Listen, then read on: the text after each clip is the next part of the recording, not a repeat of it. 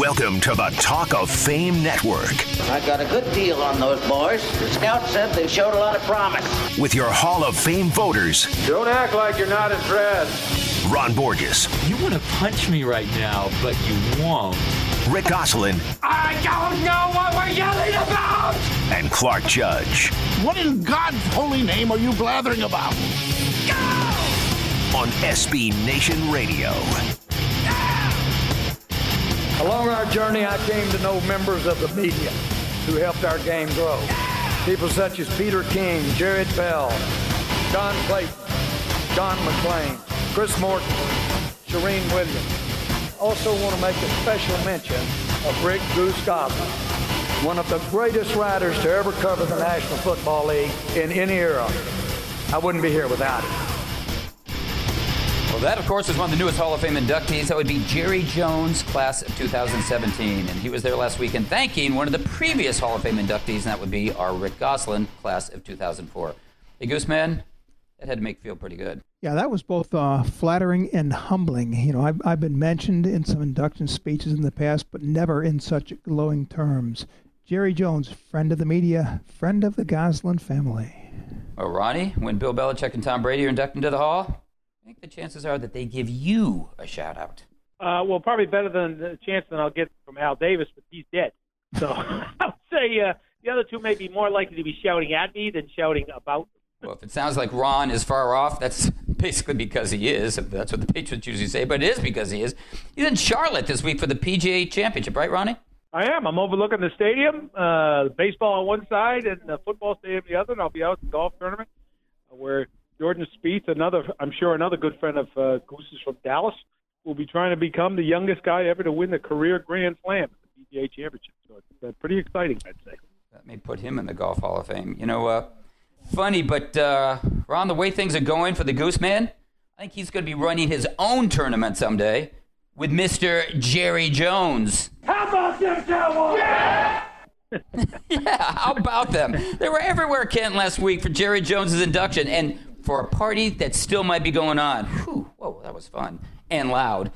Hopefully, we can hear our guest today, and we have former offensive tackle George Kunz on, a guy we think should be in the Hall of Fame conversation but hasn't, as well as another tribute to the historically black colleges and universities with James Harris and Art Shell, both Hall of Famers. We'll also hear from author and Hall of Fame voter Gary Myers on his new book and on last weekend's Hall of Fame celebration. But first, yep, first we must go to commercial. When we return, it's a chance to put the exclamation point on the Hall of Fame weekend. You're listening to the Talk of Fame Network. This is Stephon Gilmore, and you're listening to the Talk of Fame Network. Start your own color party with colors like champagne and jubilee. Ask Sherwin Williams and save 35% on paints and stains during the Love for Color sale, August 11th through the 14th. Your neighborhood Sherwin Williams paint store is right around the corner. Find it at sherwinwilliams.com/save. Retail sales only. Some exclusions apply. See store for details.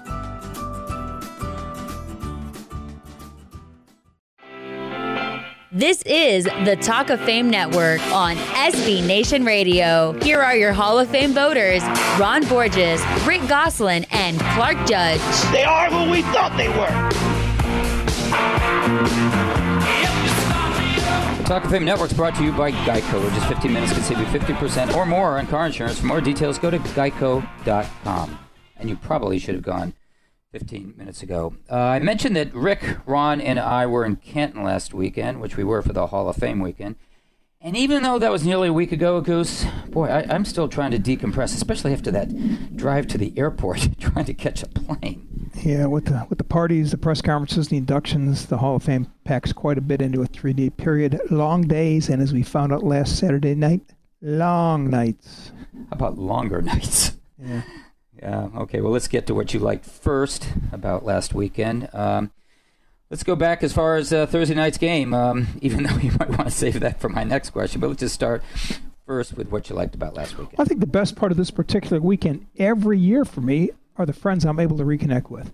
And I had a chance to visit with Jimmy Johnson, Dave Wannstedt, Norv Turner, Tony Dungy, Kirk Gibson, and Jan Stenerud. Plus, spent some quality time with a couple of the class 27 trainees, Jerry Jones and Morten Andersen. This is my 44th year covering the NFL, and that's four plus decades of relationship building. And the Hall of Fame weekend is my annual chance to refresh those friendships. Yeah, I agree with you on that. That's pretty cool. I love seeing you and Ron and the other guys there. But you know what I like most? I like that, but we like more than that. Is walking through the hall. I mean, I, I swear, I know we've done it multiple times, but each time feels like the first time. Um, have the gallery bus upstairs. That's great. The black and white photos of Unitas, Raymond Berry, and Lenny Moore whew, with Weeb Ewbank. Of course, the Baltimore Colts.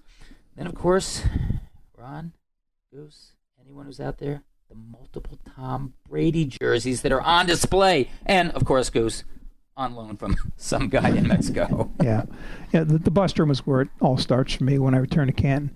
You know, seeing the players I watched on a black and white TV as a kid, the the Joe Schmidts, Yale Larys, Night Train Lanes, then seeing the game's historical figures, the Lombardis, Jim Browns, Joe Namath, and finally the busted players I covered as a reporter and became a part of the voting committee that enshrined them.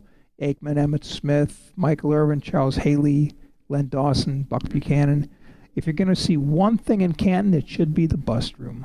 No, if you're going to see one thing in Canton, it's the McCann Award winners upstairs. Look at the 2004 award winner. That would be R. Rick Gosselin. If you're looking for Ron and me, keep looking.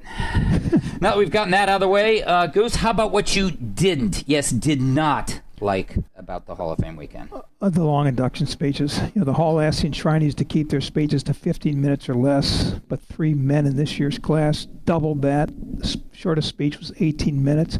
You know, the Gettysburg Address lasted only three minutes. You can say what needs to be said in 15 minutes. After all, it is that proverbial 15 minutes of fame, albeit the final 15 minutes for these guys. Yeah, more is not necessarily better. I, I think I'm going to start Goose with the game. I mean, I, I see no Yeah. reason to play it or see it, and and, the, and I will say the length of showcase events. And you mentioned um, the induction ceremonies. I, I'd go back to Gold Jacket Dinner too. I, it meanders, and mostly because there are TV breaks. Right. And there, there are just too many speeches. Um, but I love the induction. I must I love that Saturday night induction. But as you mentioned, we had long speeches. Five of the seven speakers went over 25 minutes each, and three of them went over 30. And Goose, uh, that's that's just too long for me. You, I think anyone out in TV land. Look, I, I know, as people said, these guys have the right to do what they want, uh, mostly because it's their crowning achievement, and it's uh, time to thank all those for helping them to get this far. But longer isn't better. I mean, Brett Favre last year, I think, took 36, 37 minutes, and I think that was terrific. I could have listened to another 36 or 37 minutes, but that's because he's a masterful storyteller. But he's the exception. I mean, Jerry Jones is a masterful storyteller too, but they're the exceptions. I'd say the, the most memorable speech I remember the last five years, I think you might agree, Goose, that was Fran Tarkenton. You know, he stepped up at the last minute to speak for his friend Mick Tingelhoff on Tingelhoff's induction. Uh, Tarkenton was choked up, and the emotions of the moment were real. I mean, that to me, as you mentioned, was what the Hall of Fame is all about. I think he spoke just over a minute, but you know what, Goose? You never forgot what he said. Yeah, that that is the, most memorable moment for me of all the induction speeches because of the the, the one the, the shortness of it, the brevity of it, and the fact that Tarkenton stepped up, he stepped in. It was it was spontaneous, and you could see the emotion in Tarkenton as well as you could see it in Tingelhoff.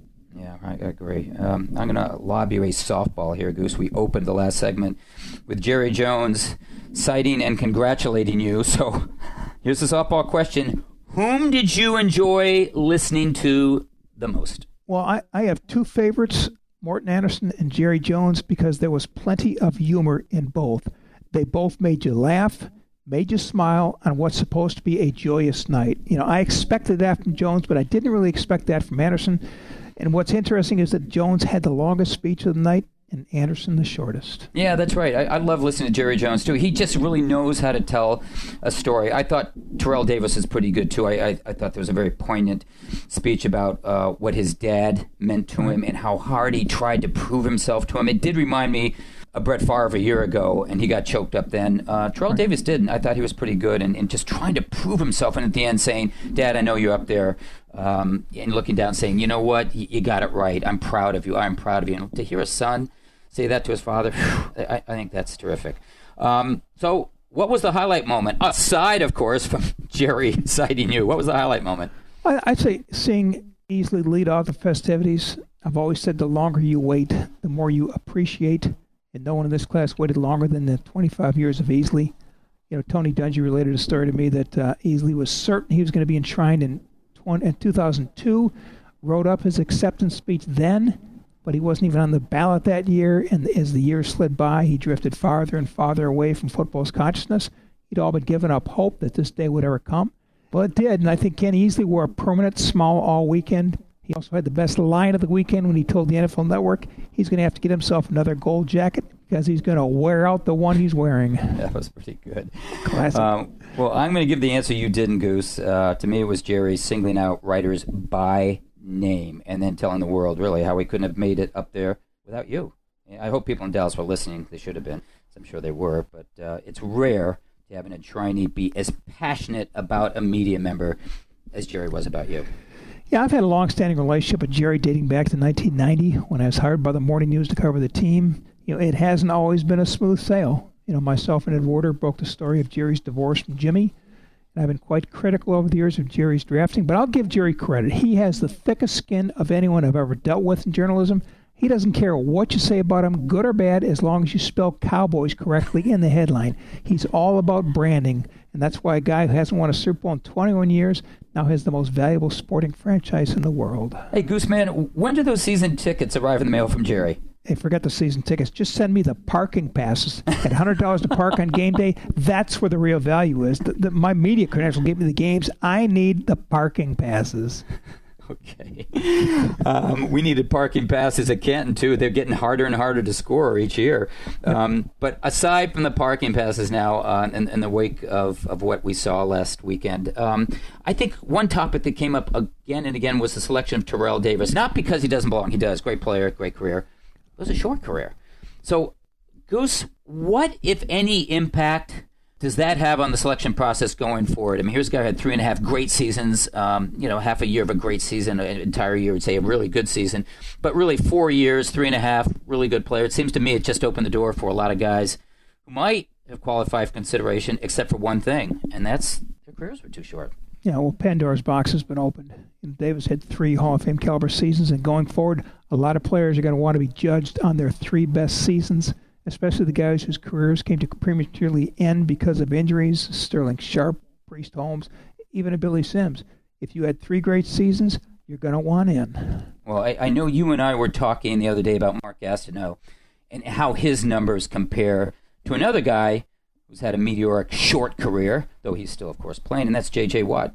I, I think you asked, or if you asked anyone today, that uh, if J.J. Watt's career were to end now, would he be a Hall of Famer? And they'd say, oh, yeah, sure, of course, absolutely. But Goose, no one would dare bite on Mark Gastineau. No. Yeah, over the first six seasons of Watt's career, he started 83 games and has 76 sacks with two 20 sack seasons.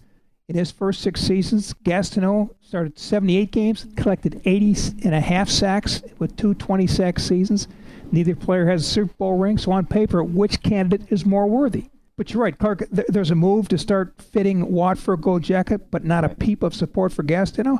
And he right now he's got the better career. Well, as I said, we're going to get more into the Hall of Fame weekend um, in the next segment with our next guest. That's Hall of Fame voter Gary Myers of the New York Daily News. And Goose, it just so happens he's written another book called My First Coach. I've got. It's worth reading. Gary's coming up. He'll be coming up right after this. Start your own color party with colors like Champagne and Jubilee. Ask Sherwin Williams and save 35% on paints and stains during the Love for Color sale, August 11th through the 14th. Your neighborhood Sherwin Williams paint store is right around the corner. Find it at sherwinwilliams.com/save. Retail sales only. Some exclusions apply. See store for details.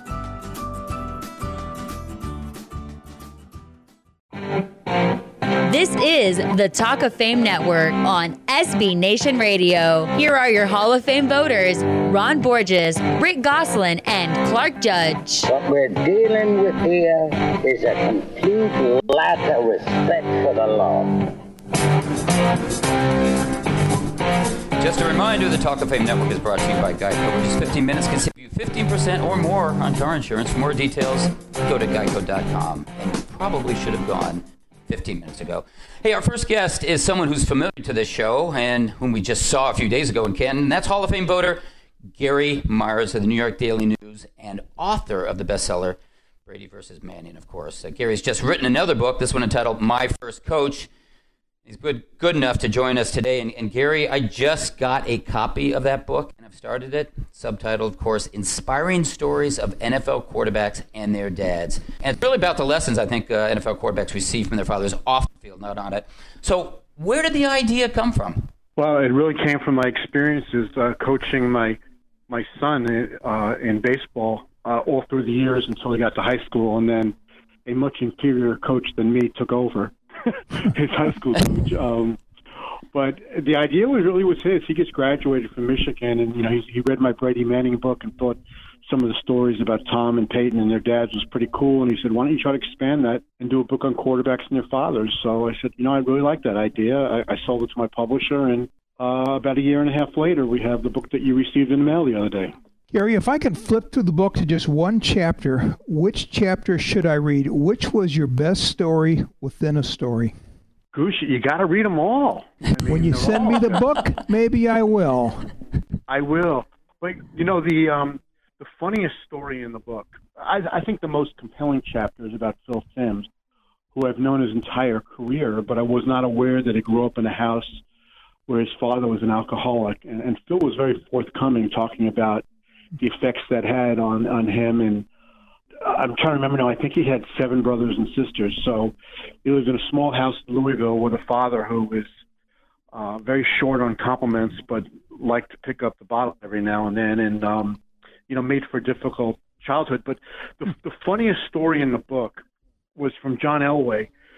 He was either in his sophomore or junior year at Stanford, and his dad was coaching at San Jose State and they played at, at Stanford, and San Jose just kicked their butts and beat up John really bad, and he had probably the worst game of his college career. And his mother was in the stands, and his father was on the opposite sidelines, um, yelling for. Um, I'm trying to remember who the Stanford coach was at that point, but yelling for him to take him out of the game, and he wouldn't take him out of the game, and you know, John continued to get beat up, and, and Stanford lost by a bunch. After the game, John meets on the field with his father, who asks him if he's coming home for dinner that night, about a half hour away in San Jose. And John says, "No, I'm going to hang out in the hotel with my buddies." And his father keeps insisting that he comes home, and John keeps, "No, no, I, I want to stay here with my friends." His father says, "I'm not asking you anymore. I'm ordering you." And John goes, "What's up with this?" He goes, "If you don't come home with me, your mother is not going to let me in the front door." Which I just thought was so funny that that um, he needed a little protection for uh, for not taking easy on John on the field. But uh, the book is really filled with a lot of um, I think a lot of life lessons, and um, I'm really hoping that middle school and high school boys and girls and their parents will pick it up. Hey Gary, was that Coach Paul Wiggin by any chance? It was. That's right. Yeah, that, I have his name in the um, book. I just couldn't think of it right away, but that's who it was. Yeah. Well, you know, we just witnessed the Hall of Fame induction, and you just witnessed it as well. Um, you saw how much of a role the father of Terrell Davis played in his career, even though he passed away when Terrell was 12. He also was a tough guy to please. Um, you really get a feeling of how strong the Barnes are. And I'm thinking also Brett Favre a year ago and how much he wanted mm-hmm. to win the affection and attention of his member, his dad, Irv, but it was, was difficult to please.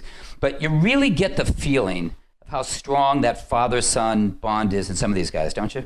Oh, without question. Um, whether the fathers actually coached them or would just, you know, observe the games uh, when they were kids, or if they were easy on them or really tough on them. Like I, I have one of the chapters uh, on Derek Carr and and his dad, Roger, not to be confused with Roger Carr who played for the Baltimore Colts, but um, his dad was just so positive, regardless of what happened in the games that um, it really drew a you know strong contrast to, to like the Phil Simms story that I mentioned. That his father, you know, no matter what Phil did, and Phil was a really good baseball player too. He hit three home runs.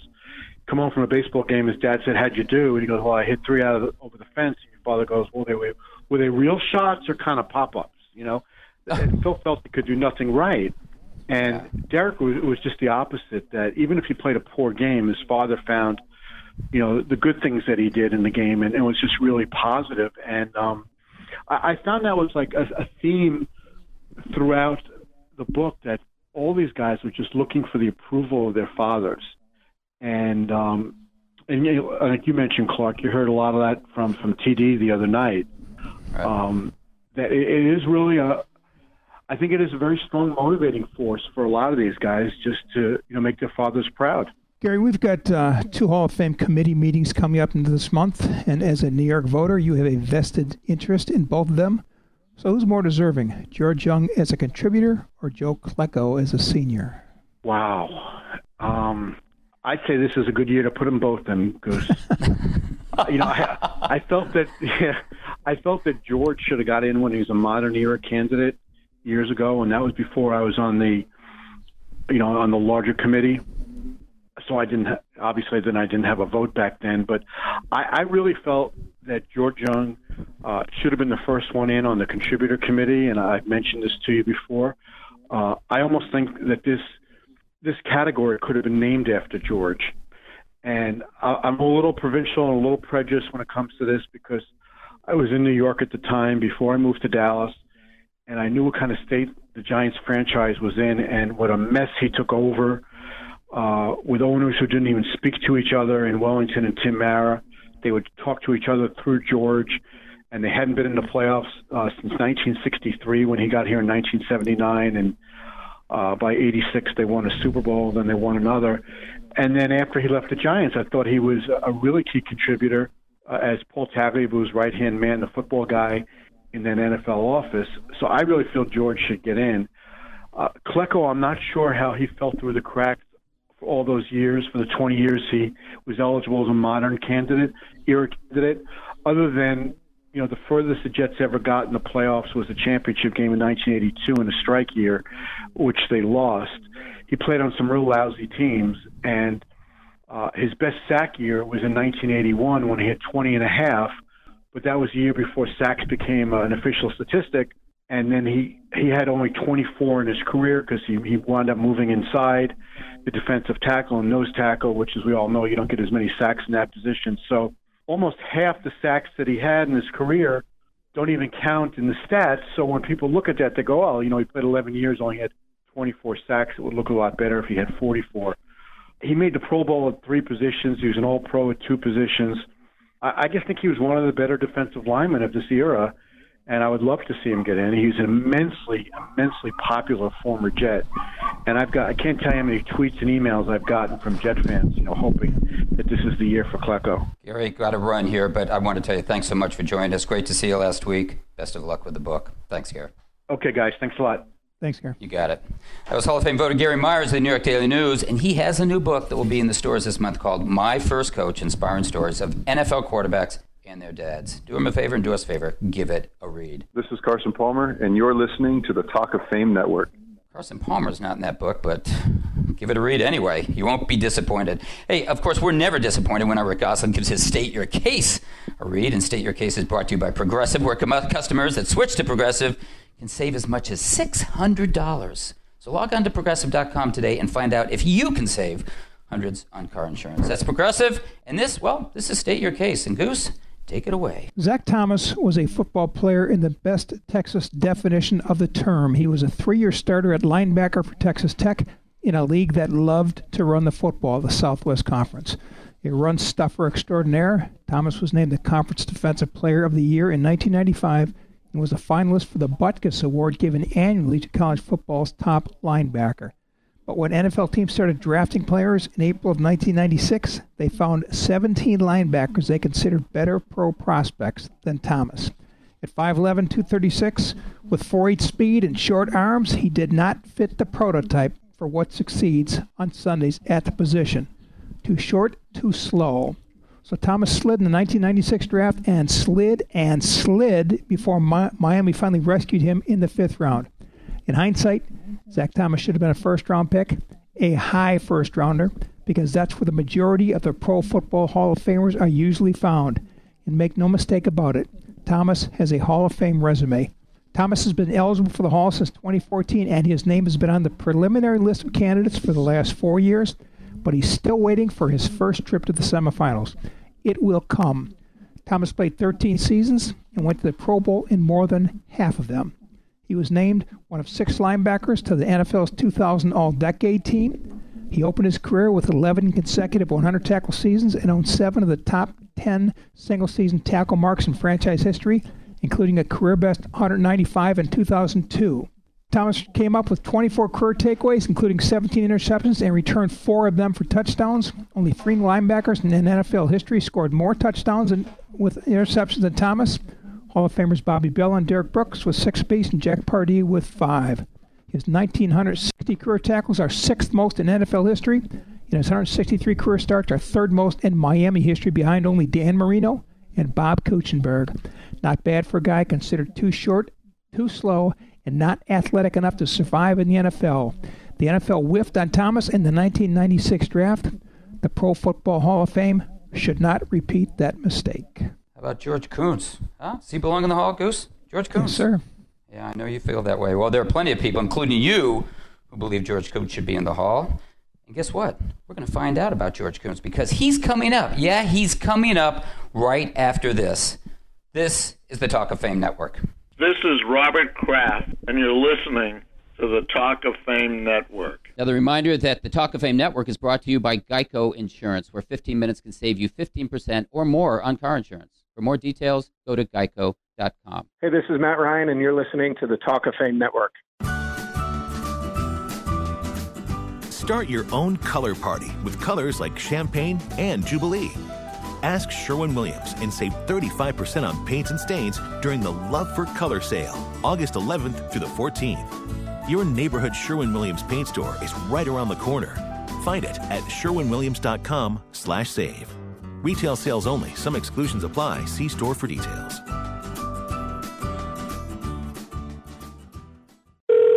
Hey, it's Jim. I can't take your call right now. I'm digging for oil in my basement to help pay for my family's mobile bill. A little crazy, you say? you try getting a data plan that has enough gigs for my family. And I thought braces were expensive. We definitely need a switch.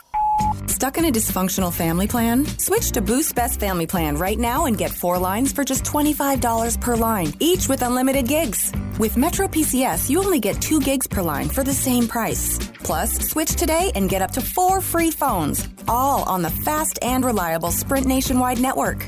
Boost makes it easy to switch. Switching makes it easy to save. Offer ends 9 10 17. Requires one line to port in. Lines include unlimited data, talk, and text. Video streams optimized at up to 480p plus resolution. Music up to 500 kilobits per second and cloud gaming up to 2 megabits per second. Data deprioritization applies during congestion. Comparison based on Metro PCS's 2 gigabyte promo plan as of 42517. For additional details, visit their website. Free phones while supplies last. Requires port in and activation on $100 plan. Coverage and offers not available everywhere. Restrictions apply. There's people who care where I'm going, and good friends who welcome me home. So get a full tank of freedom, drive the American road. And with a full tank of freedom, find your own highway, we'll take you wherever you go. Marathon, fueling the American spirit. Okay, keep your eyes closed. Okay. I want to show you my first ever painting. Ooh, all right. Okay.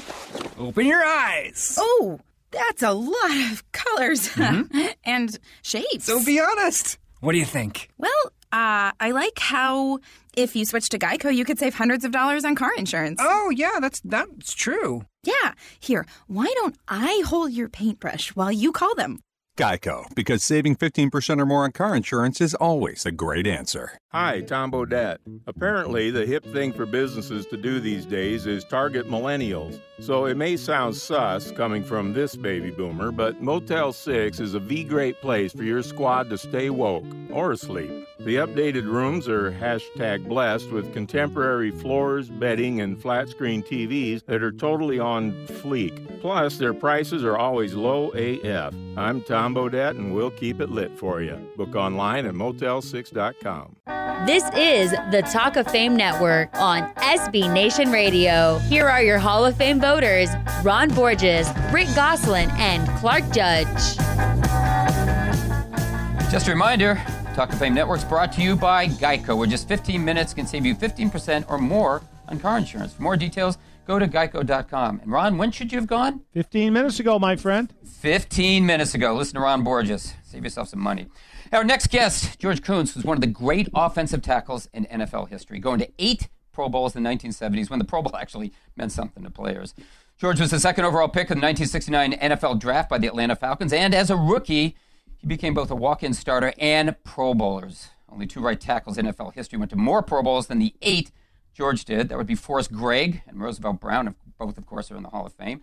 But George Kunz has never had his career discussed as either a semifinalist or finalist by the Hall of Fame Selection Committee. Hard to believe. So we're here to talk about it today. George, thanks for joining us. Oh, my pleasure. Good to be with you guys. Hey, George, you've been eligible for the Hall now for 32 years, and despite those eight Pro Bowls, never been discussed as a candidate. Yet there have been lesser tackles that have been uh, enshrined. So, my favorite question to Hall of Fame worthy candidates do you at all understand the selection process? you know, I know that there's an eight person senior committee, which at uh, 32 years out, I'd probably fall under, and they submit one or two folks for suggestions to the entire group every year. Well, some one, some two, depending on the year. And then it requires, a, I think it's an 80% vote, but I'm not too sure if it's both the senior committee or the entire committee uh, to, be, to have that consideration. I know they also take input from players uh, from their era, but and I don't know. Uh, other than that, I'm not too sure of the process. Neither are we, and we're on it. That's right. It baffles, it baffles us, George. Uh, the the Hall of Fame selection committee loves you know stats, and they sure love championships. Sixty-eight percent of all the players enshrined in Canton uh, won an NFL championship. Now, as an offensive lineman, uh, you have no stats that are, are sort of publicly known. Uh, and having spent uh, your career in, in Atlanta and um, Baltimore in the 70s, you have no championship. Uh, so, how is an offensive lineman with your credentials to be judged, in your own opinion, uh, if you were sitting there in the room with us? Well, I, you know, I, I think what you really got to do uh, is, a, is a player and as a, as a voter is take collateral sources. I, I guess the term would be esoteric. There are a group of people, the guys that you played with in your era, that would know about you I think championships really do help outstanding players who play for championship teams. But uh, when you get beyond that point, collateral sources are important. So people through the NFL Players Association, the awards that they must promulgate, uh, other awards that come in that particular area that are voted on by coaches and players. Those are the things that, uh, if you don't know much about the individual, those collateral sources have to be the ones you go to, or you're not going to find a name. Well, George, you were uh, mentioning how difficult the process is. And Rick asked you, do you understand it? And Ron says, we don't understand it. You know what? Ron is now scrambling to understand what esoteric means. He's yes, I am. To the dictionary. He's looking it up going, what the heck is he talking about? I, am sorry. I, I, I apologize. You, you got to dumb it down for the sports writers, you know. We're speaking with former tackle George Kunz on the Talk of Fame Network, and you can find us on the web at talkoffamenetwork.com or on Twitter at, at Talk of Fame Net. And George, as I mentioned in your introduction, you were the second overall pick of the 69 NFL draft by the Falcons, and only four tackles in NFL history have been drafted higher. But you went to an expansion team coming off a 2 and 12 season, and really it was still trying to figure out how to win. Um, so, was being the second overall pick of an NFL draft a blessing, or was it a curse? Well, for me, and I can speak to my situation, it was a blessing. I went to Atlanta, which is a wonderful town. You know, it was a place that was a hotbed of football. They were getting an NFL team. Uh, they wanted to do. They wanted to see it be successful. The fans were tremendous. Uh, so from that standpoint, it was a blessing. But I, you, you just can't look at the year you went there. You've got to take a look at the years that occur after you're there. You know, Joe Greene was drafted fourth in our draft. Went to Pittsburgh. They had a tough year the first year. He and Terry Hanratty were drafted there by the Steelers. But when they added Bradshaw in those next few years, you could see the momentum building for the Steelers to get to those championship seasons. So, you know, that's what you really got to take a look at. It's not you can't look at one year by itself. You got to take a look at the draft over 5 or 6 years to see how a team has progressed. And when you see that amount of information, you know exactly what the front office is doing and what they're trying to produce. George, you were traded to the Colts in 75 for the first overall pick of the draft, which the Falcons used on Steve Bartkowski. The Colts were 2 and 12 without you in 74, but 10 and 4 with you in 1975. and in fact, Baltimore went on to win three consecutive AFC East titles with you in the block in front.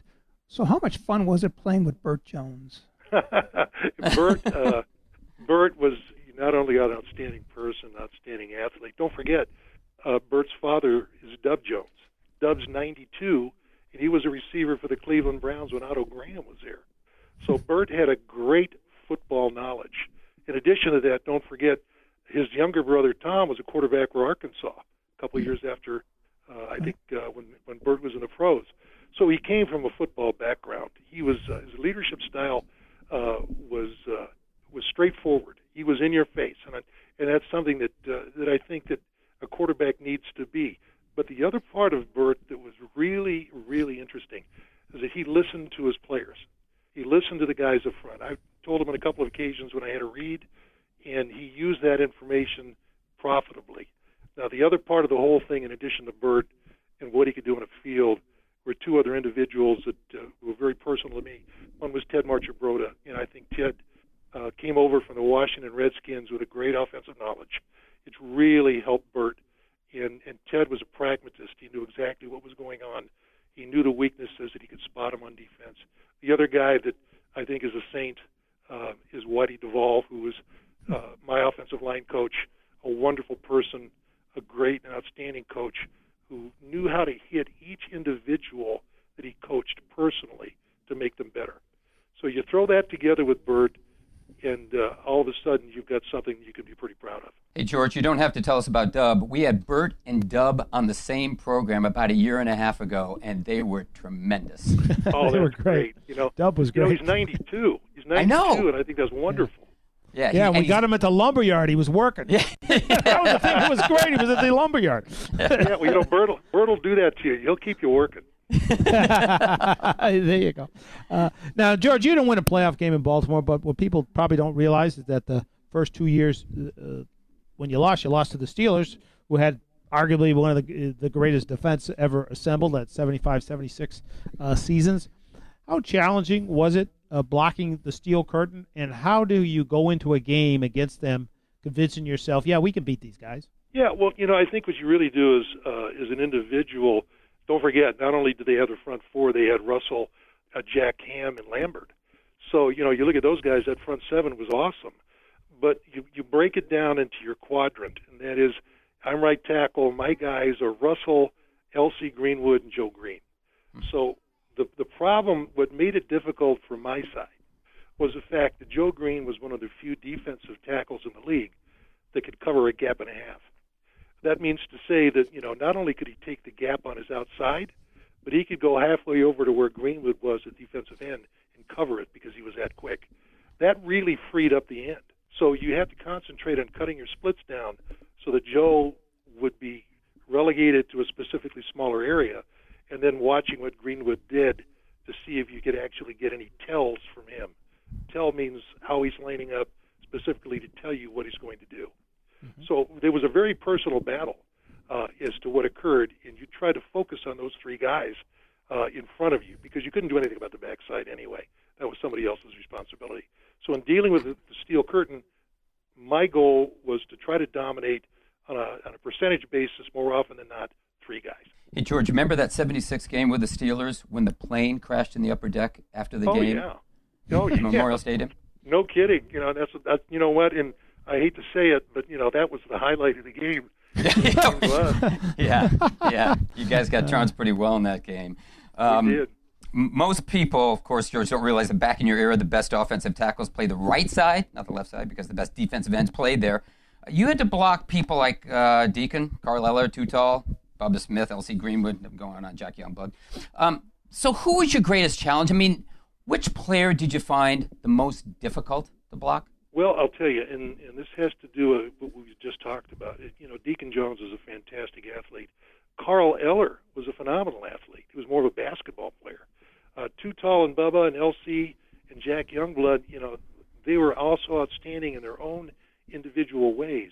But what made Youngblood and Jones unique is that gap and a half that Merlin Olsen could cover. So you had to take a look at the tandem that played on that side. So that allowed Deacon to come upfield with that head slap from the left hand, and that allowed uh, Merlin Olsen to sort of plug in there and make sure that nothing came to his outside that Deacon may not cover because he's rushing upfield. Same thing with Jack Jack Youngblood. You know, Jack had he was a great athlete, but it that defensive lineman on the inside freed him up to come outside. Now Bubba didn't really have that too much, nor the Too Tall, because Jack Lill- or Bob Lilly played on the other side. And LC had Joe Greene. So you take a look at that group, and you know if I were to pick two that were outstanding athletes, three actually would be Jones, Eller, and Youngblood. But when you get right down to it, what made them good is the fact that they had that coverage on the inside. George, you mentioned uh, Ted Marchibroda, and he called you one of the greatest leader leaders he's ever coached. You were a captain at Notre Dame, captain with the Falcons, captain with the Colts. You were voted captain of the first AFC Pro Bowl team you were on. What makes a great leader on the football field? Well, and and I appreciate uh, the compliment, the digging you did. Believe me, but I think what makes it, uh, I don't think great leaders do a lot of talking. I think they show by example. You know, it, it's your demeanor. I think Marvin Powell said at one time, and I think he paid me a, one of the nicest compliments I've been paid, in that he, he he said that I had a quiet aggressiveness, and that is that I knew the situation, I knew how to get it done, and I aggressively went to that task. Uh, and I and I appreciated, my, and I think Marvin's a great player. Uh, and I just, uh, you know, I appreciated his his observation. But I think what really makes a leader is you've got to have a willingness willingness to do more than you're asked to do. And if you can get to that level and try to do a little bit more, you may not always achieve it, but you're always trying, and your teammates see that and they react positively to it. So as far as leadership goes, never been demonstrative in terms of trying to say big things, but they know that I'm giving an effort, and if they'd like to join in, that'd be great. you mentioned something a minute ago. I, I, I just have to ask you about. You, you talked about Deacon Jones and the head slap, uh, and everyone has heard about that, of course, and we've seen video of it. But you got up close and personal with it. Uh, what is, what did that feel like when Deacon Jones Well, it- slapped your head? it was it was disorienting until you sharpened your face mask. And then, so if if if uh, you know the, the bottom line is you knew it was coming, so the first thing you had to do, uh, if you're an offensive lineman, you listen to the cadence the quarterback gives you, and it's pretty rhythmic, and you know when that last hut is coming. So depending if it's one, two, and three, you get the sequence, and you actually you're a half a beat ahead of that hut. And when that happens, it takes a head slap out of play because you're too far back for him to reach you. Now, if a guy has a 40 inch in, uh, sleeve length, he's going to have a better chance to reach out and catch you and disorient you for that split second. But you've got to listen to the cadence. Once you get the cadence down for a specific quarterback, you know when it's coming. You don't move on the sound, you move on the anticipation. And that's what makes you be able to get back there quicker. George Kunz, thanks for the time. Best of luck with your Hall of Fame candidacy. And thanks so much for introducing Ron to the word esoteric. Right, I learn a word a day. That's exciting, actually. well, I appreciate the interview, and I wish you guys all the best. Thank you. Thanks, George. Thanks, George. That was former offensive tackle George Kunz of the Atlanta Falcons and the Baltimore Colts. And I'll tell you what, guys, I can never hear enough Bert Jones stories. You know, I, I- I covered Bert at the end of his career in Baltimore, and I know we talked about Terrell Davis earlier, but had Bert Jones's career not been cut short by injuries, guarantee he'd be in the Hall of Fame too. So thank you, George Kunz. Up next, it's the two minute drill. This is the Talk of Fame Network. Start your own color party with colors like Champagne and Jubilee.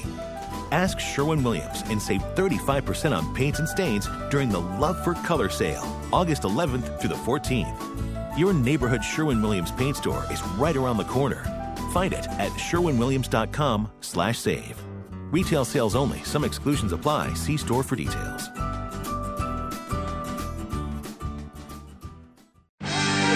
This is the Talk of Fame Network on SB Nation Radio. Here are your Hall of Fame voters Ron Borges, Rick Gosselin, and Clark Judge. When you start telling me it doesn't matter, then retire. Get out. Hey, Rick Gosselin. Yes, sir. I've got a question for you that matters. What does it mean when Geico says just 15 minutes can save you 15% or more on car insurance? It means this show can't end soon enough so I can get on the horn. Think I go. Smart man. He's right. Listen to Rick Gosselin. He's a Hall of Famer. For more details, go to geico.com or Rick Gosselin, and you should have gone 15 minutes ago. That's the two minute warning. Hey, that's the signal that Ron, our Ron Borges, is off the first tee at the PGA and on to our two minute drill brought to you by Burger King Breakfast. So, Ron, take it away. Hey, boys, the NFL says it is banning celebration involving imag- imaginary weaponry. How about banning players carrying real weaponry? There you go, picking on Spartan Plaxico Burress once again. Forget it. There'd be nobody left to play. Are the Dolphins better off with Jay Cutler or Colin Kaepernick? Dan Marino. Cutler. At least he stands for something. Mediocrity. Clark's friend Tom Brady says concussions are nobody's business but his. What will he be saying in 20 years? Where did I leave my gold jacket? Um, what was the question again? Speaking of Tom Terrific, he says his diet and workouts insulate him from concussions. His wife says he gets knocked loopy. Who's the truth teller in the Bunchin Bunch? Well, has Gisele destroyed her cell phone yet?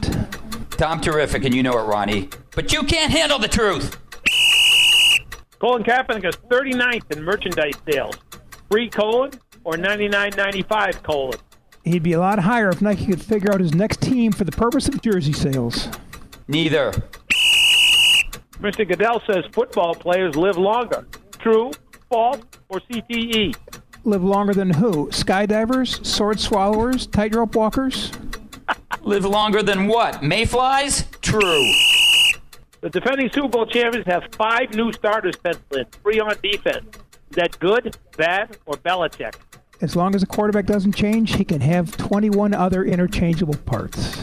Wait, look at my notes, Goose. Uh, yeah, as long as Brady's your quarterback, it doesn't matter who plays defense.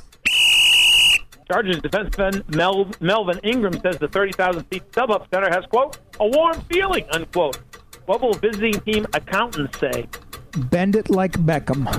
What they'll say is, looking at this crowd, I can't tell who the home team is. That's the end of that. Oh, that is the end of our first hour, but don't go anywhere. Ron isn't, and he's at the PGA. In our second hour, we're going to hear from HBCU Hall of Famers James Harris and Art Shell. They're coming up after halftime. You're listening to the Talk of Fame Network. Hey, it's Jim. I can't take your call right now. I'm digging for oil in my basement to help pay for my family's mobile bill. A little crazy, you say? you try getting a data plan that has enough gigs for my family. And I thought braces were expensive. We definitely need a switch. Stuck in a dysfunctional family plan? Switch to Boost Best Family Plan right now and get four lines for just $25 per line, each with unlimited gigs. With Metro PCS, you only get two gigs per line for the same price. Plus, switch today and get up to four free phones, all on the fast and reliable Sprint nationwide network. Boost makes it easy to switch, switching makes it easy to save. Offer ends 9 10 17. Requires one line to port in. Lines include unlimited data, talk, and text. Video streams optimized at up to 480p plus resolution. Music up to 500 kilobits per second and cloud gaming up to 2 megabits per second. Data deprioritization applies during congestion. Comparison based on Metro PCS's 2 gigabyte promo plan as of 42517. For additional details, visit their website. Free phones while supplies last. Requires port in and activation on $100 plan. Coverage and offers not available everywhere. Restrictions apply. Welcome to Geico's Motorcycle Meanderings. Oh man, this is great. I sure saved a lot of money by switching to Geico. I scored some big savings, and now I can use their mobile app 24 7 for all sorts of stuff. Life just makes sense now. You know what doesn't make sense? If a car is called a horseless carriage, why isn't a motorcycle called a horseless horse? Hmm. Maybe it would just be adding insult to injury for the out of work horses. Geico Motorcycle. Savings that make sense. Hi, Tom Bodett, trying to align my chakras around this hot yoga thing. Yep, they finally found a way to make working out even more uncomfortable. Well, at least with Motel 6, you've got one less thing to sweat. They've got clean, comfortable, and now completely updated rooms at a great low price. So the only thing you're stretching is your dollar. Sounds like my kind of place to namaste. I'm Tom Bodett, and we'll leave the light and the AC on for you. Book online at motel6.com. You are listening to the Talk of Fame Network This thing on? Because it's getting ready to be on. with Ron Borges, I'm funny how? I mean, funny like I'm a clown. I amuse you. I make you laugh. Rick Gosselin, No, no, no, no. There's two O's in Goose. Sport. And Clark Judge. Hold the wrong hole! Hold the wrong hole!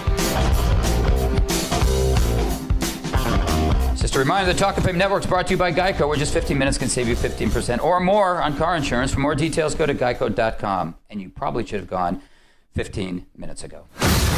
Hey! No more cleats. I'm moving on to smoked meats, fellas. Peace out. I'm out of here. Later.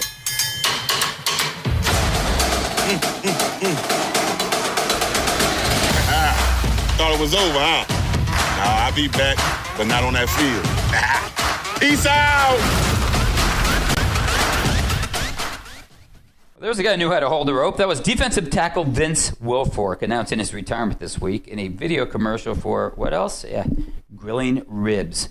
Gotta love that. But Ronnie, uh, let me ask you this: Do you have to love Vince Wilfork as a Hall of Fame candidate? I mean, five Pro Bowls, four All Pros. He was on the Pats' 50th anniversary team. I, I'm just, I'm just thinking I'd throw that thing out there before everyone else does. What do you think? Well, uh, you know, first off, that was a hall. That was the first ballot Hall of Fame retirement announcement. I'll tell you that much. He get the ribs and everything. That was the best. But uh, look, he, he lasted 13 years at, at one of the toughest positions in football, uh, as you point out, four-time All-Pro and, and, and more than likely an All-Decade player. So to me, he most certainly has earned the right to be debated. That's for sure. How about you, Goose? Uh, Richard Seymour is going to be a tough sell for Ron because of his scarcity of stats, and I think Wilfork will be an even tougher sell for the same reason. It's 16 sacks in 13 seasons, and this committee loves sacks. So if I'm Ron, I focus on Seymour, and if and when he gets in, move on to Wilfork. There you go. Well, I tell you another thing you got to love is the Black College Football Hall of Fame. Having a spot in Canton, uh, where we were last week. It's on the first floor. But what you don't have to love, Goose, is, is the real estate. Uh, the real estate the HBCU has. I think Ron's hotel room in Charlotte's bigger, huh? Yeah, it's a start, though. As the hall continues to expand, the HBCU section will continue to expand. This is such a rich history. The HBCU has produced 31 Pro Football Hall of Famers, eight members of the NFL's 75th anniversary team, Walter Payton, Jerry Rice, Deacon Jones, Bob Hayes. This is a history that should not be soon forgotten. Okay, well, we're going to visit with two of the guys featured that exhibit. That's former quarterback James Harris and offensive tackle Art Shell in this hour, and we get their thoughts on the HBCU. That plus Dr. Data on why the Cowboys won't, you hear me, won't win the Super Bowl. You may be hearing from Jerry again. That's coming up right after this. You're listening to the Talk of Fame Network. Hey, how you guys doing? This is Steve Smith Singer, and you're listening to the Talk of Fame Network. Progressive presents Mindfulness with Flow. You are in the middle of the ocean on a raft, finding coverage options that fit your budget. As you listen to the ebb and flow of the tide, your budget, the ebb, our coverage, the flow.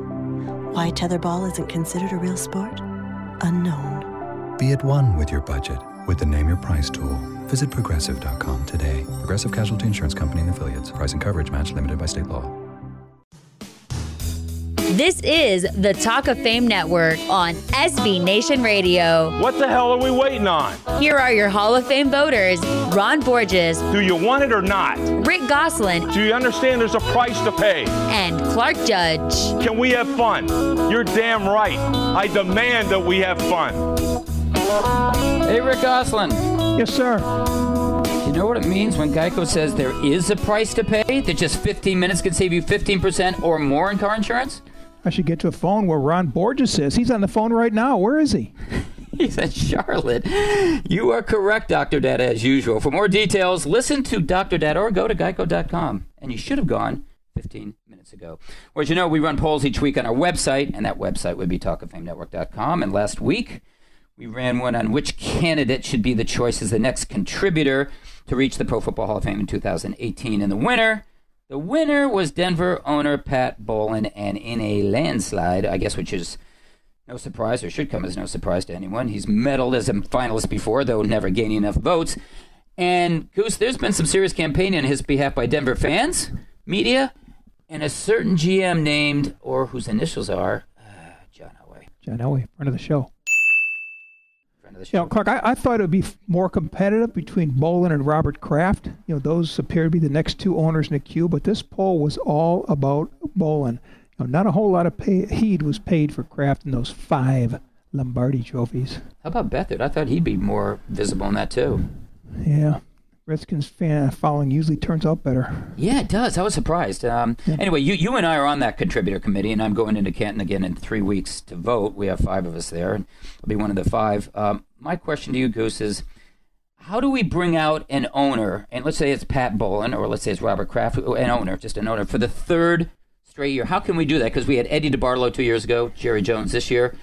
How can we do that when it's supposed to be a contributor category, not an owner category? Well, I'm not sure you do bring out an owner a third consecutive year. You know, we haven't brought out a GM since the first year of the committee, and the guy that finds the players is just as valuable a commodity in football, maybe even more, than the guy that pays the players. You know, there's only one contributor nominee this year, and it seems to me it's time for another GM. Well, I'm glad you mentioned that because my feeling, and, and again, it's, it's just a feeling, is that we do have somebody who's going to find the players as one of the guys this year, GM or personnel guy, a Bobby Beathard, a uh, Gil Brandt, Bucko Kilroy, George Young, one of those guys. You agree? Yeah, Beathard, Brandt, and Young all found players, but Kilroy is the most unique name on the ballot because he's the only one of the four who also has been a player. In fact, an all decade selection from the 1940s.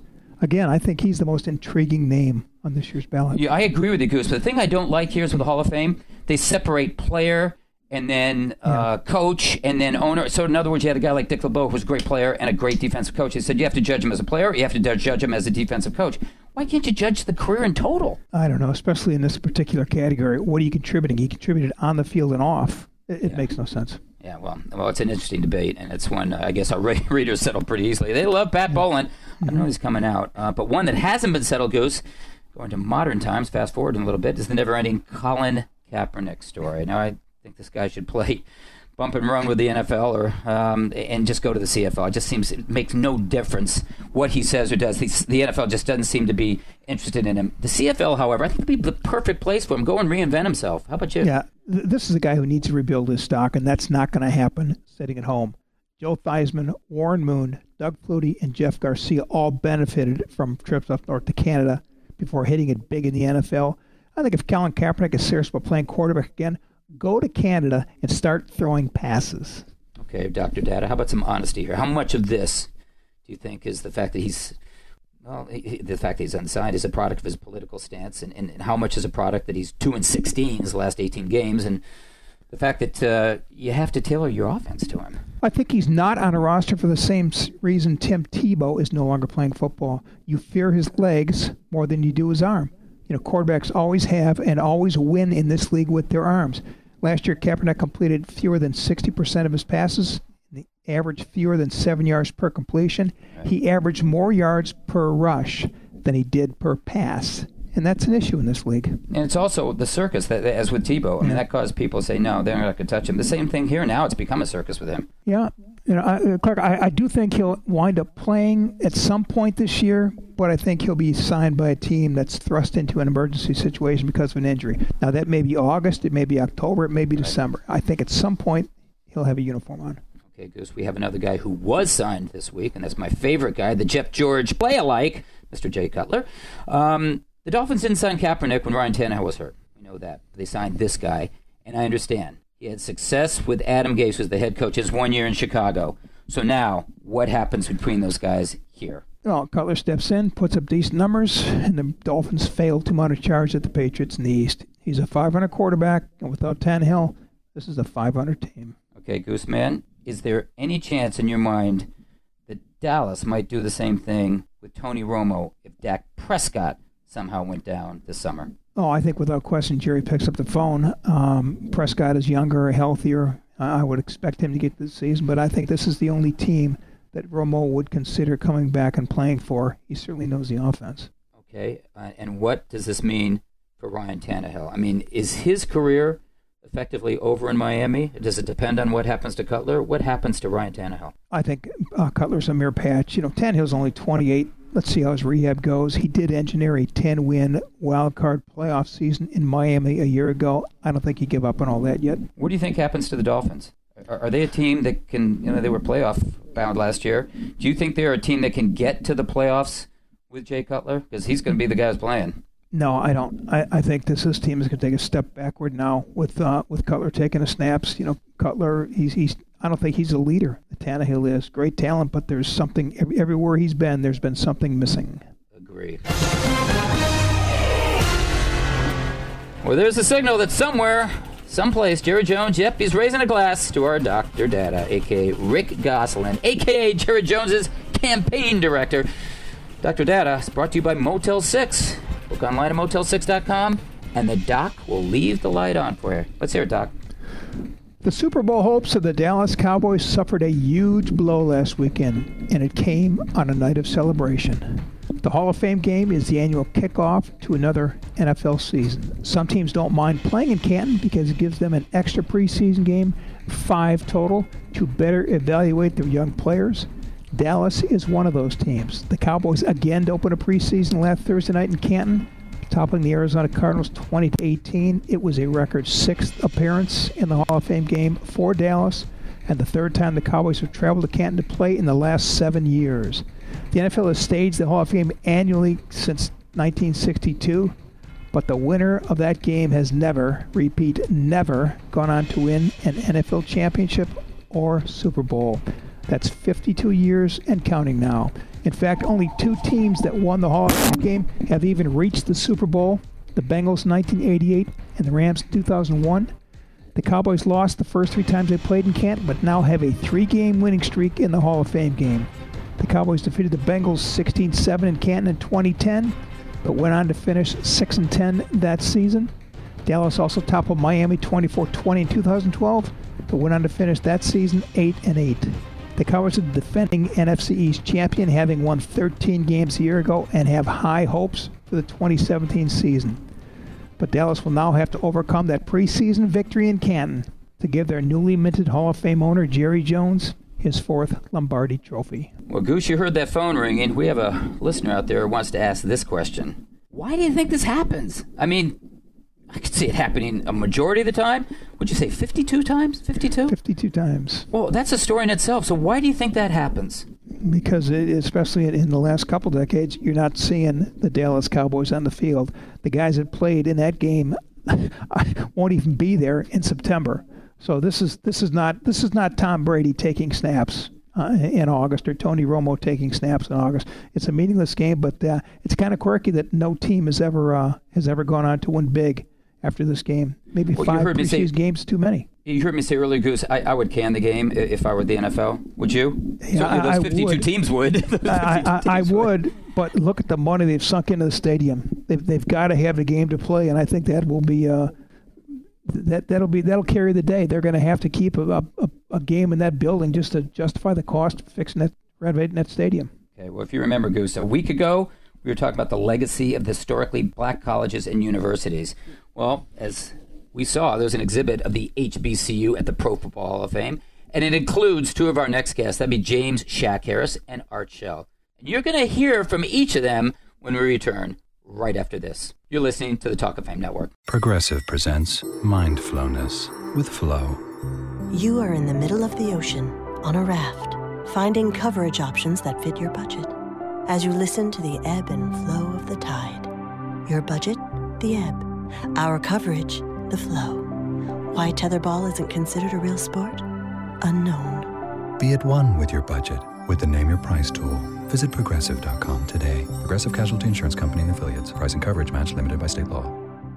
This is the Talk of Fame Network on SB Nation Radio. Here are your Hall of Fame voters Ron Borges. Cannot play with him. Rick Gosselin. Cannot win with him. And Clark Judge. Cannot coach with him. Can't do it. I want winners. Just a reminder the Talk of Fame Network is brought to you by a winner. That would be Geico, where just 15 minutes can save you 15% or more on car insurance. For more details, go to geico.com. And you probably should have gone 15 minutes ago. Hey, our next guest, James Harris, holds a prominent place in NFL history. He became the first African American to open a season as a starting quarterback when, in 1969, he opened as a rookie with the Buffalo Bills. Now, James was an eighth round draft pick out of Grambling, who also became the first black quarterback selected for a Pro Bowl and opened the door for the Doug Williamses, Warren Moons, Randall Cunningham, Steve McNair's, Michael Vick's, Cam Newton's, and Russell Wilson's at that position. Now, like James, Williams and McNair also played for historical black colleges and universities, the HBCUs, we call it. And James is with us today to talk about that talent pipeline to the NFL. James Harris, thanks for being here. Thank you very much for having me, and special thanks for this topic you're speaking on. Hey, James, would you have had the opportunity to play quarterback in the NFL had it not been for Eddie Robinson in the Grambling Tigers? I don't think so because uh, Coach Robinson had a plan. He was challenged by Howard Cosell. Uh, he's producing so many players why he couldn't produce a quarterback.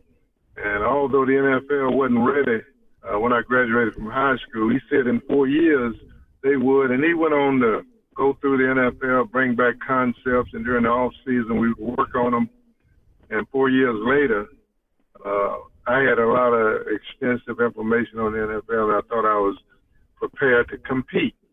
So I don't think so. I owe a lot to Coach Eddie Robinson. when you arrived in in, Buffalo, uh, you know you knew how it was in the NFL. Uh, there was Sandy Stephens around, Eldridge Dickey, Marlin Briscoe. They were elite black college quarterbacks in the 60s, but when they got to the NFL, they got moved immediately to other positions. Uh, Marlin Briscoe has told me a story about two 14 touchdown passes as a rookie, and then that April got a call from his teammate saying, "Why aren't the quarterback meeting?" He said, "Because nobody told me." So uh, that was amazing. So how did an eighth round pick such as yourself uh, emerge as a starter as an NFL rookie? And did you know what you were getting into, or, or, or what the prejudice was at that time? I had really researched. I was a fan of the game, so I'd researched the game. I'd even go to the library when I was a junior. I followed Marlin Briscoe, Eldridge Dickey, and Jimmy Raye uh, each week to see what happened. I thought Eldridge Dickey, one of the best I played, would make it.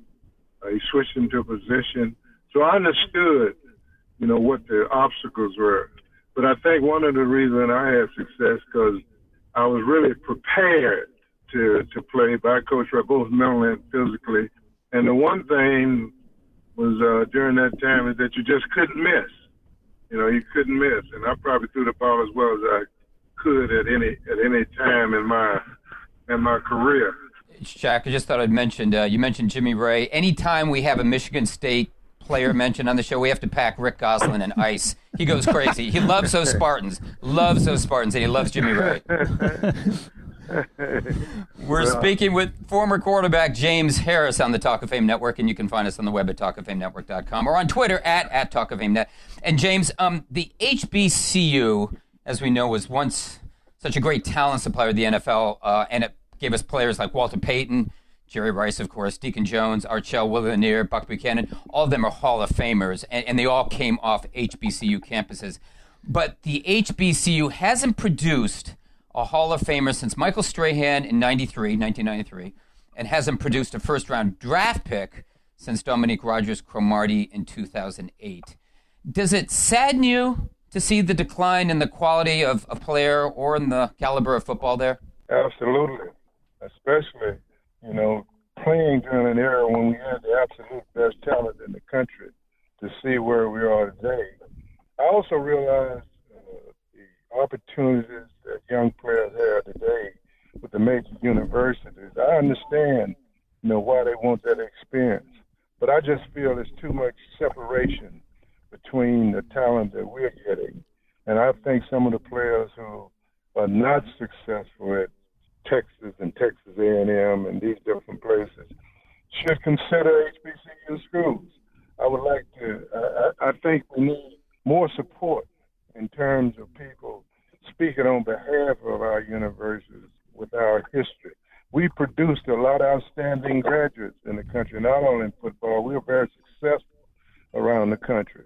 And I think uh, I'd like to see that part of it change back. James Grambling, in particular, developed into a direct pipeline to the NFL. Willie Brown, Willie Davis, Buck Buchanan, Charlie Joiner all became Hall of Famers off the Grambling campus. Sammy White, Doug Williams, Albert Lewis, Pro Bowlers. Is there still magic in the Grambling name? I think it is. And I think it is because all those who had the experience of playing during that time or watching us play realized not only Grambling, but all the black schools had a superior talent, had as good a talent as anybody in the country. And they've told our story. And they told it to their kids. And as you travel around now, your people still know the Grambling story and a lot of other school stories. I think the biggest thing we have is that we can't get the financial, we haven't been able to get the financial support to match the tradition and accomplishment that we have uh, achieved. You know, one thing I'm, I'm wondering, Shaq, is when, when you came to Buffalo, how much pressure were you feeling, you know, outside of your own play? I mean, how much of a burden did you feel you were carrying for everybody else? That if you didn't do it, uh, then a lot of people were going to say, well, see, we, you know, none of these guys can do it. We, did you feel that when you got to Buffalo? When I got to Buffalo, uh, I had put everything behind me. But before I left, going to Buffalo, going up in the segregated South, I understood that uh, about how America. There were no black quarterbacks, no black governors, no black corporate executives. So I didn't think I had very much of a of a chance. And once I was drafted in eighth round, then uh, decided not to play. Coach Robinson talked me into playing, and with that, and with that said some very powerful words to me. That if I if I went to the Pro Bowl and didn't make it, don't come back and say the reason you didn't make it was because you're black. And if you go, don't expect it to be fair. You know before you leave, you got to be better. And those words, profound words, kind of prepared me when I got to Buffalo. Although I was seventh on the depth chart, we realized I may not get the one opportunity, but I was representing the opportunity of the other guys who they come after me, and you know I had to do everything I could to make sure the reason that I didn't get cut was because I wasn't steady, I wasn't prepared, and with that in mind, when I got there, I was nervous, but I wasn't scared, and I was got through the grace of God, I was able to play well that year and make it. The thing that some of the things that you had to play through was a lot of hate mail. You know, the fact that coming out of the South and I didn't have, uh, hadn't talked to a lot of white people during my experience, and now I had to step in the huddle and call the plays. That was as challenging as anything for me. Hey, uh, James, and we're speaking with James Harris, former quarterback on the Talk of Fame network. James, one question I, I want to ask you, just backtracking a little bit. You said you would like to see more support for the uh, HBCU and more financial support, uh, seeing players maybe go from a Texas where they maybe not starting or USC, uh, some of the major schools, and, and maybe going back to the HBCU where they could sort of rekindle those uh, careers. And you'd like to see more support, more, fi- more financial support. How do you propose that would happen, and do you think that's realistic in this day and age? I don't, you know, I don't know if it's realistic, uh, how realistic it is. I know there are a lot of organizations that are, you know, donating money for for education and to help, you know, others. And certainly these educates, I mean, these schools are providing some of our leaders of the future. And if some of the people who have foundations and charities uh, uh, can uh, lend a helping hand to to some of our schools, I think it would be very well appreciated. If they adopt some of the schools, then it would be very well appreciated. James, after your playing days were over, you enjoyed a, a, pretty successful career in talent evaluation. You're a personnel director of the Ravens when they won that first Super Bowl. You're vice president personal of the Jaguars, senior personal executive of the Lions. So you obviously know what a player looks like. So I'm going to toss this one into your wheelhouse. Who's the most talented African American quarterback you've ever seen? Besides yourself. Aside from you. Aside from you. right. Yeah, that something's no, wrong. I wouldn't, I wouldn't even. I wouldn't even say that. Let me put it to you this way. I think. I think Eldridge Dickey, who I played with in college, was the best quarterback I ever played played against. I mean, in college, and I was certain that he would make it in the NFL. And I feel I feel badly that he didn't get a chance to play because he was before his time. Doug Williams is the best college quarterback I've ever seen. He threw 38 touchdown passes for Coach Eddie Robinson team who didn't believe in throwing the ball. Uh, and finished fourth in the Heisman during the time that it wasn't fashionable. Warren Moon was a great quarterback who should have been drafted in the NFL, had to go to Canada. You know, I think those are superior talents in terms of guys that I've seen play. And Marlin Briscoe wasn't a bad quarterback either. James Harris, neither were you. You were terrific to watch, and thanks so much for the time, and thanks again for the education in the HBCU. Uh, thank you very much. Thanks, James. That was former quarterback James Shaq Harrison. he's in the HBCU Hall of Fame in Canton. And Goose, it didn't take a, a genius to figure out where it's located. It's on the first floor, or to find James Harris. You look in that exhibit; he's right there on the left side, staring at you. Great picture of him from college. Yeah, James Harris, Doug Williams, uh, those are the two guys that, that founded the right. hall, that, that, established this hall, and it really does need a larger space. I mean, there have been so many great players that have come out of that uh, that uh, historically black college and universities. We need to better present that product because that was such a, a lifeline for the AFL and some of the NFL teams in the 70s. Just so many great players. Yeah, including Charlie Joiner, who's I think was helmet or his uniforms there. I, I love seeing that because, as Shaq said, the greatest slot receiver in NFL history. Yeah, without question. And I'll tell you what, there are corners and wide receivers. You could pick about five all pro teams with those players. Okay, well, we're going to be talking to another member of the HBCU, and that would be former tackle Art Shell. He's coming up right after this. You're listening to the Talk of Fame Network. Hey, it's Jim. I can't take your call right now. I'm digging for oil in my basement to help pay for my family's mobile bill. A little crazy, you say? you try getting a data plan that has enough gigs for my family. And I thought braces were expensive. We definitely need a switch. Stuck in a dysfunctional family plan? Switch to Boost Best Family Plan right now and get four lines for just $25 per line, each with unlimited gigs. With Metro PCS, you only get two gigs per line for the same price. Plus, switch today and get up to four free phones, all on the fast and reliable Sprint nationwide network. Boost makes it easy to switch. Switching makes it easy to save. Offer ends 9 10 17. Requires one line to port in. Lines include unlimited data, talk, and text. Video streams optimized at up to 480p plus resolution. Music up to 500 kilobits per second and cloud gaming up to 2 megabits per second. Data deprioritization applies during congestion. Comparison based on Metro PCS's 2 gigabyte promo plan as of 425.17. For additional details, visit their website. Free phones while supplies last. Requires port in and activation on $100 plan. Coverage and offers not available everywhere. Restrictions apply. Welcome to Geico's Motorcycle Meanderings. Oh man, this is great. I sure saved a lot of money by switching to Geico. Scored some big savings, and now I can use their mobile app 24 7 for all sorts of stuff. Life just makes sense now. You know what doesn't make sense? If a car is called a horseless carriage, why isn't a motorcycle called a horseless horse? Hmm. Maybe it would just be adding insult to injury for the out of work horses. Geico Motorcycle. Savings that make sense. Hi, Tom Bodett. According to the dad bod craze, the lumpy, less than chiseled look is now totally in. So you could say I'm in the best shape of my life. And so is Motel 6. They've updated their properties nationwide with contemporary everything, still for the same low price you've come to expect. So your wallet can feel a little pleasantly plump, too. I'm Tom Bodett, and we'll leave the light on for you. Book online at motel6.com. Start your own color party with colors like Champagne and Jubilee.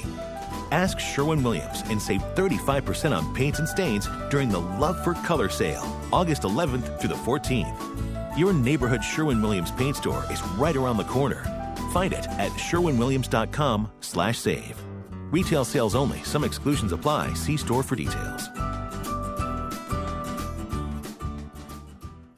A good night's sleep starts with the right pillow. That's where My Pillow comes in and now for a limited time, just go to mypillow.com, click the radio listener special tab and use promo code SKY to get two premium king or queen pillows and two additional go anywhere travel pillows all for 50% off and free shipping. That's mypillow.com, promo code SKY or call 1-800-635-1825. 1-800-635-1825. This is the Talk of Fame Network on SB Nation Radio. Here are your Hall of Fame voters Ron Borges, Rick Gosselin, and Clark Judge. Just a reminder Talk of Fame Network is brought to you by Geico, where just 15 minutes can save you 50% or more on car insurance. For more details, go to geico.com. And you probably should have gone 15 minutes ago. Well, of the 310 inductees into the Pro Football Hall of Fame, 29 are from historically black colleges and universities. And one of the best is with us today. That's. Art Shell not only is a Hall of Fame tackle, but he was the first African American head coach in the NFL in 65 years when he took over the Oakland Raiders in 1989. A year later, of course, he was voted NFL Coach of the Year. Boy, Ron loves that music, and I bet Art does too. Art attended Maryland Eastern Shore, which, when he was there, was called Maryland State, and where he was a two time All American and three time All Central to Intercollegiate Athletic Association selection. He's been with us before on this program, and we are delighted to have him back, as well as that Raider theme song. Hey, Art, thanks for joining us. It's my pleasure. Thank you. Art, first question for you. Um, the HBCU football programs, as you know, they've changed a lot since your day. Um, once they had some of the best talent in the world, but as you know, with integration came many more opportunities at larger schools. I'm just Right. wondering, um, the HBS, the HBSC has, has suffered since then. I'm just wondering, are, are are you sad to see how things have changed? Yes, uh, I, I I think the schools are still uh, they still play a prominent role. Uh, just just an unfortunate thing that um, kids nowadays, at, during the time when I was coming up, of course, I grew up in South Carolina, so when I was coming out of high school, University of South Carolina or Clemson uh, didn't recruit us. So historically black colleges were an outlet for us. Uh, you had Florida A&M down south. You had in the state of South Carolina. You had Benedict. You had Allen, and I was recruited by most of the historically black schools, and I ended up going to uh, Maryland State College. And today, uh, you know, the kids can go just about anywhere. So the big schools are coming in, and they're getting the cream of the crop, and you still have some some um, jewels in some of these schools, but not as many as there used to be. Yeah, well, I, I know Ron tells me that you actually wanted to go to Grambling and that Eddie Robinson gave you a bus ticket to get you on campus, but instead you ended up at Maryland Eastern Shore. Could you tell us how that happened? Uh, what happened is that was we had that in 1964 when I graduated. We had, you know, they had the high school all star game for white for white kids, but there was nothing for the black kids. So that first that year, they started a black all star um, game for the black kids that were going to school in the state of South Carolina, upper state versus lower state. And I met, uh, I, you know, I heard a lot about Grambling and Maryland State, and Eddie Robinson came down for the practices for the game. Uh, I also played in that in the basketball game. So he offered me a scholarship. Said, "I'd like for you to come to Grambling. I think you'll be a great asset to us." And I said, "Wow!" Eddie Robinson offered me a, con- uh, a scholarship. Then uh, the coach from Maryland State, who was a, a high school coach in South Carolina, just got the job at Maryland State. But I heard about Roger Brown and people like that that went to Maryland State. So, wow, that's that's huge. And so I decided I was going to go to Grambling. And then in Grambling, Eddie Robinson called and said, "Look, we're sending you a bus ticket. We're going to, we're going to have you come on in uh, to Grambling." I said, "Okay." And then in the meantime, the coach from Maryland State called and said, "Well, uh, we're coming to pick you up." I said, "Oh my goodness!" so my brother, I told my brother, I said, "Tell the coach from Maryland State when he comes, you don't know where I am." So I'm, I'm hiding from the guy. And he came he came to the house. My dad was at work. I I lost my mom a couple of years earlier. My dad was at work and he told my brothers, You tell him I'm not leaving here until I see him and I see your dad. I said, Oh my. So I went home and I told him the same thing. I can't go anywhere without my dad. My dad came home and he told Mr. Shell, I promise you I can promise you one thing. If your kid goes to school, he'll graduate in four years if he applies himself. And that's all my dad needed to hear was to graduate from college. And he said, oh, "You got it." Next thing I know, I was in a station wagon on my way up to Maryland State. It's a great story. Any regrets about not getting to play for uh, Eddie Robinson? Uh, no. When I saw Coach Robinson years later, I told him that story. He said, God, I did a poor job of recruiting. That was awful. well, I was interested to hear you say that you played basketball at that uh, at the All Star game, and you were you were a good basketball player, correct? Uh, yeah, I played uh, played four years of high school basketball, only two years of football. Well, basketball was my first love. Man, I love wow. to play that game. Wow. And then uh, when I went to college, uh, of course, when you went to to the small schools like that, if you could play sports, you played more than one sport. So I ended up playing basketball two and a half years there at Maryland State, as well as playing football for four years. So I, I always thought basketball helped me with my game on the football field. The NBA didn't come knocking for you, I Didn't come looking for you? No, no I wasn't. maybe if I was a, a few inches taller, maybe, but no. Uh, okay. Um, well, I know you, you, you went to Maryland State from Charleston, and of course, later you, you went from Maryland State to Oakland. Yes. Which was the more difficult adjustment for you?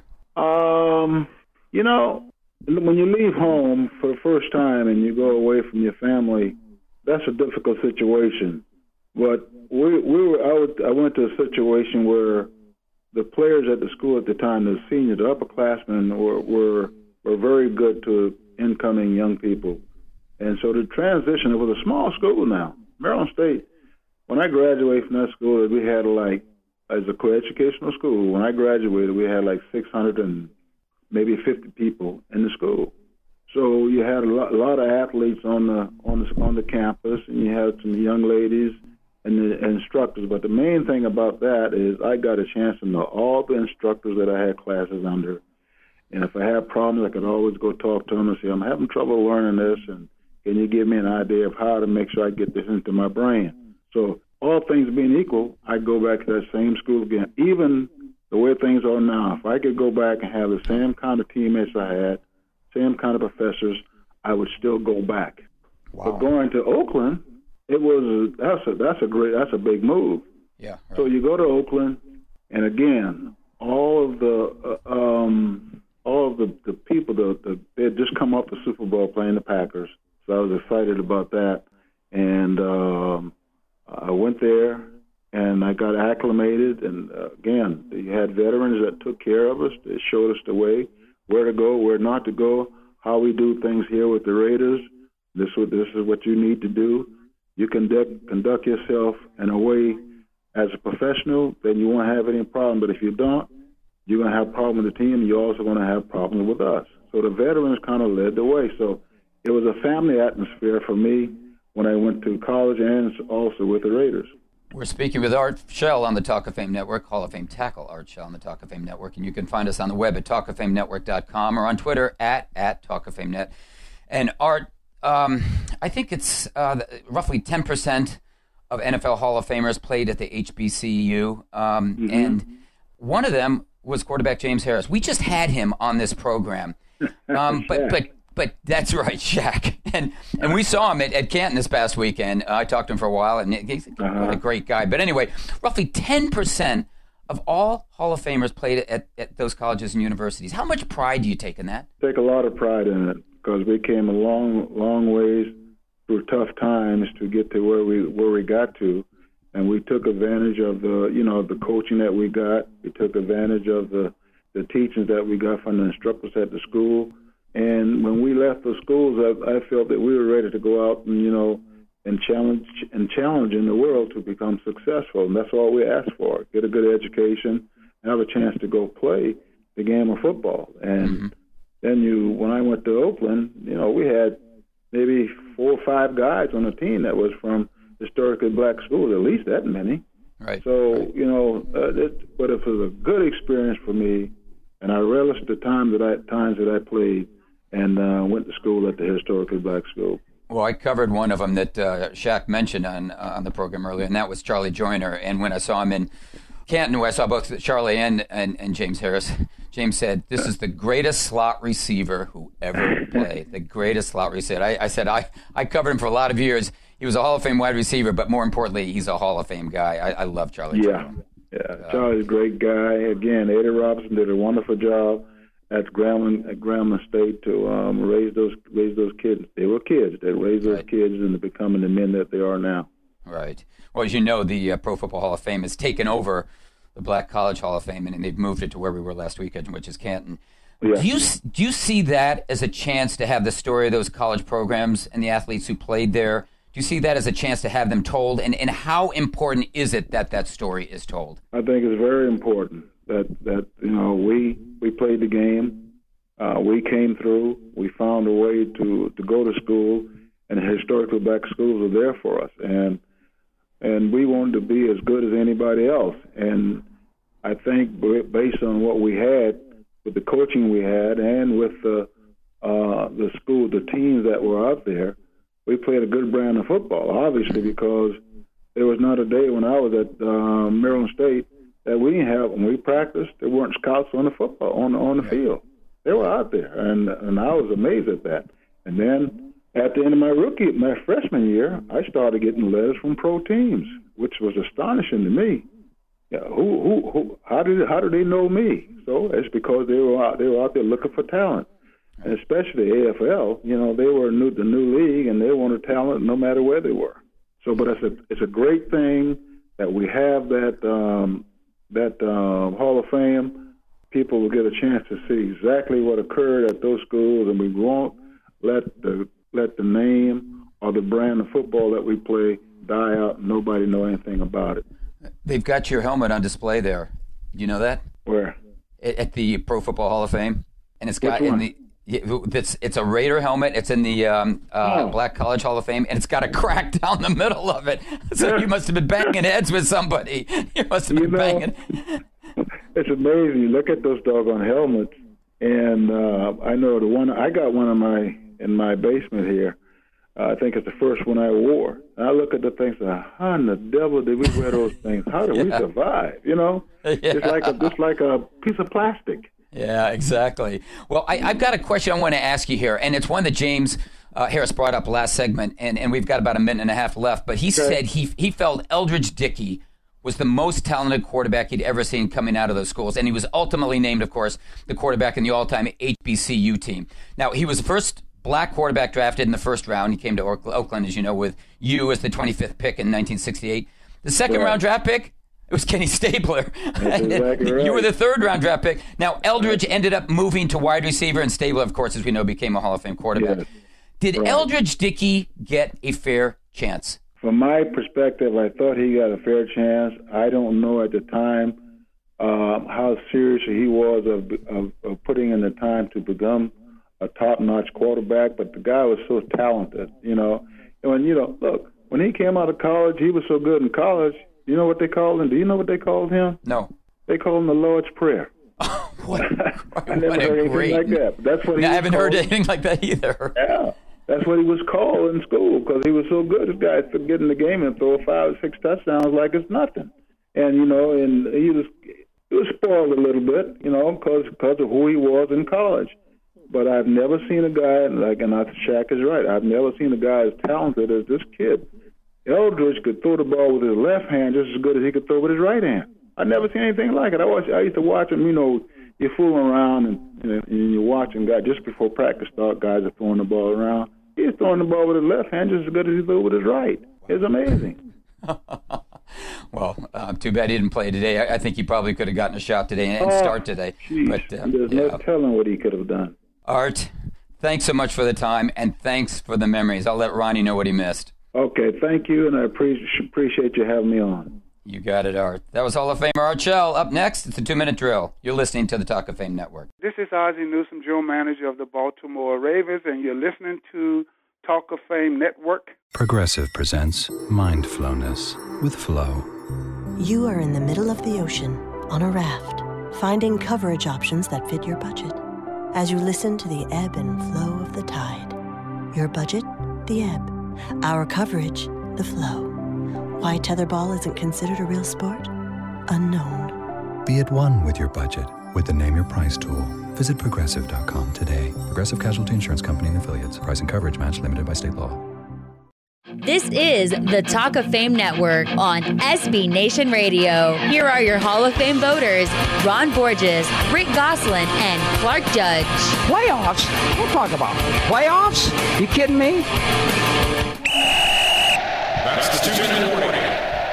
Well, I hear that, Wilson. I know what it means. Ron, it means you're headed for the 19th hole, but only, you only have to lead us through another two minute drill brought to you by Burger King Breakfast. So get us started, Ronnie. Well, boys, second round pick Ryan Anderson says Alabama practices are tougher than the NFL. Who's right, Nick Saban or the NFLPA? Nick Saban, your walk to the PGA Media Center is tougher than NFL practices, Ron. Saban, you have to hit in August to have your bodies ready by September. Arizona running back David Johnson recently showed up at a fantasy football convention to sell himself. Are you buying? Only if I can trade him for Tom Brady. Yes, sir. Fantasy football is all about touchdowns, and no one scores more. Attendance was low at the Hall of Fame induction ceremony. Was it a mistake to play the game before the induction? No, it wasn't. Maybe people, Ron, just want to age differently than sitting through filibusters. The mistake was playing the game, period. Speaking of the game, the Hall of Fame game had more TV viewers than the NBA All Star game. What do you prefer watching, basketball stars or future members of the NFL unemployment line? Tough choice. How about elective surgery? They play a smidge of defense in the Hall of Fame game. They play none in the NBA All Star game. Pittsburgh Post Gazette claims U2 ruined Heinz Field. Then they claim they didn't. Is U2 in the landscape business, the music business, or the demolition business? They're in the pro bono business. U2's in the money business, and so are the Steelers if they care to stage a concert at Heinz that close to the start of the season. Raider left tackle Donald Penn is holding out for a new contract. Raiders management is holding the line. What's Derek Carr holding? His breath. I'll tell you what he's not holding. Without his left tackle, he's not holding the ball for more than two seconds back there. Bob Kraft gave Tom Brady's mother a Super Bowl ring. Where does that leave everybody else's mother? With rings around the collar. If it's like Tom's footballs, it's a miniature ring. Joe Flacco has a bad back. Is Ryan Mallett the cure or John Harbaugh's pain in the neck? Ryan Mallett couldn't cure a sore throat with penicillin. Cut Mallett. Signed Gary Cuozzo. That's the end of the game. We'd like to thank George Kunz, Art Shell, James Harris, and Gary Mars for joining us, Derek Burns for producing us, and you for listening to us. If you'd like to hear this or any podcast, just go to our website, talkoffamenetwork.com, or find us on iTunes or your podcast app. Otherwise, look for us next week at this time and on this station. We'll be here. We hope you will be too. Another reminder that the Talk of Fame Network is brought to you by Geico Insurance, where 15 minutes can save you 15% or more on car insurance. For more details, go to geico.com. Hi, this is Kenny Houston, and you guys are listening to the Talk of Fame Network. Daddy, where do babies come from? Uh, well, uh, honey? Mommy went to the store. Oh, well, you see, um, well, there's a mommy and a daddy, right? Right. And see, when they call Geico, uh, they could save a bunch of money on car insurance. Oh, really? And that makes them happy? Yes, that makes them very happy. That's good. Yeah. Well, I'm glad we could have this talk, Sunshine. Geico, because saving 15% or more on car insurance is always a great answer. Hi, Tom Bodett, trying to align my chakras around this hot yoga thing. Yep, they finally found a way to make working out even more uncomfortable. Well, at least with Motel 6, you've got one less thing to sweat. They've got clean, comfortable, and now completely updated rooms at a great low price. So the only thing you're stretching is your dollar. Sounds like my kind of place to namaste. I'm Tom Bodett, and we'll leave the light and the AC on for you. Book online at motel6.com. Start your own color party with colors like champagne and jubilee. Ask Sherwin Williams and save 35% on paints and stains during the Love for Color sale, August 11th through the 14th. Your neighborhood Sherwin Williams paint store is right around the corner. Find it at sherwinwilliams.com/save. Retail sales only. Some exclusions apply. See store for details. A good night's sleep starts with the right pillow. That's where My Pillow comes in and now for a limited time, just go to mypillow.com, click the radio listener special tab and use promo code SKY to get two premium king or queen pillows and two additional go anywhere travel pillows all for 50% off and free shipping. That's mypillow.com, promo code SKY or call 1-800-635-1825. 1-800-635-1825.